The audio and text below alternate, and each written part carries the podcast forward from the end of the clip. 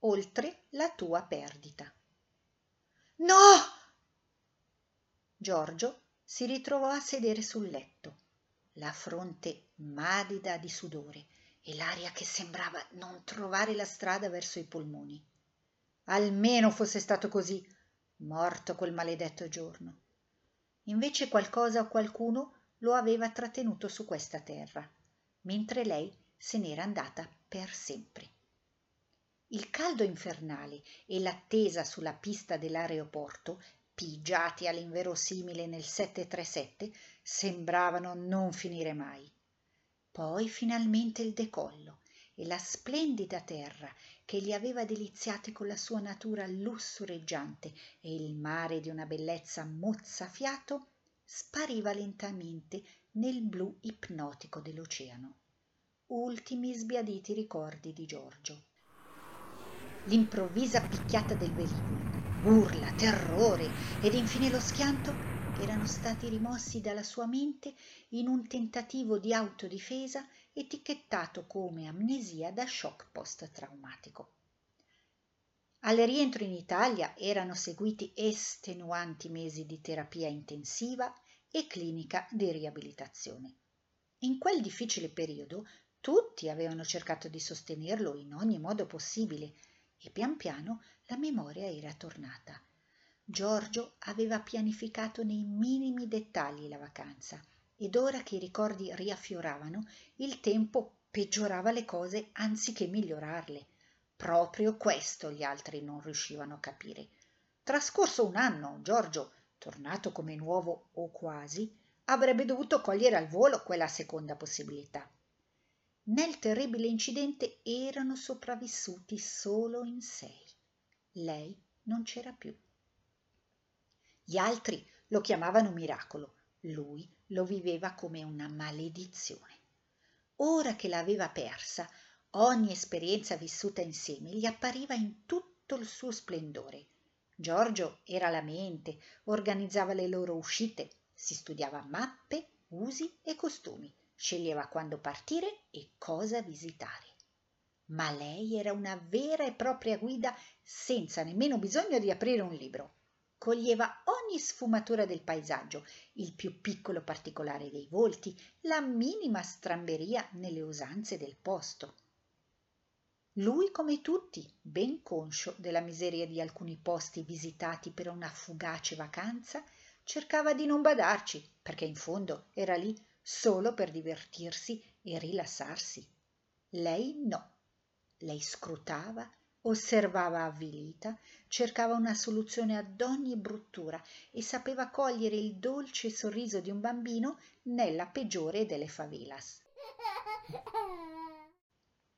Giorgio, quando sentiva la sabbia sotto ai piedi, aveva il solo desiderio di sdraiarcisi sopra, chiudere gli occhi e abbandonarsi ad un dolce sonno ristoratore. Figuriamoci se lei era d'accordo. Eh no, bisognava passeggiare, curiosare viuzzi e negozietti ed inforcare quanto prima la maschera da snorkeling per deliziare l'anima osservando la barriera corallina pullulante di vita. Cosa avrebbe dato Giorgio per ripetere tutto questo insieme a lei? Perché era stato tanto stupido da non accorgersi quanto quei momenti fossero preziosi? Dicono che uno chef sia come un piccolo dittatore che comanda tutti a bacchetta e non dà retta a nessuno. Giorgio invece non aveva mai avuto migliore alleata nel suo lavoro ed ora, senza di lei, sentendosi perduto, aveva abbandonato per sempre i fornelli. Chi gli voleva bene davvero e ancora non si era stufato dei suoi malumori, dei silenzi e delle sfuriate, tentava di aiutarlo con ogni possibile consiglio. Impara quel nuovo mestiere, iscriviti al tal corso, frequenta la palestra e via dicendo. Lui, sebbene conscio delle loro migliori intenzioni, arrivava perfino a detestarli. Lasciatemi in pace! Come fate a non capire? Io non posso, non voglio vivere così e per questo suo atteggiamento egli era diventato un sorvegliato speciale.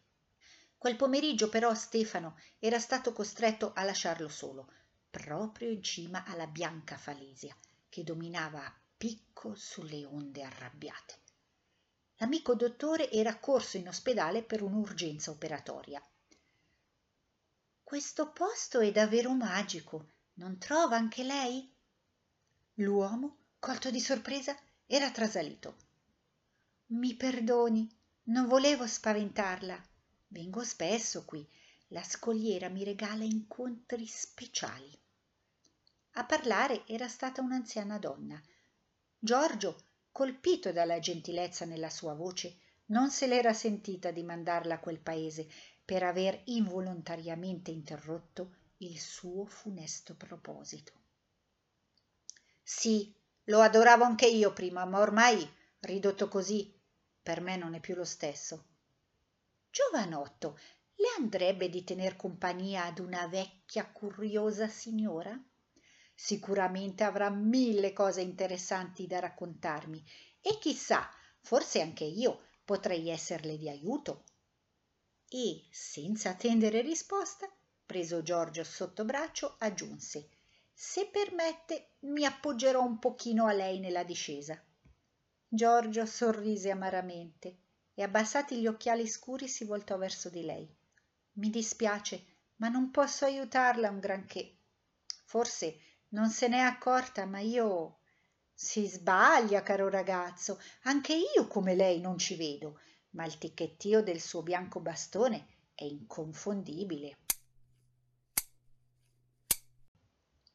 Non si preoccupi per la strada, ci penserà miele. È solo che mi dolgono le ginocchia e il suo sostegno sarà prezioso. Detto ciò, la donna esortò l'animale con un leggero movimento del guinzaglio ed il fedele cane guida partì più docilmente del solito. Sapeva che un nuovo ed inesperto amico si era giunto alla cordata. Giovanotto, mi racconti com'è successo?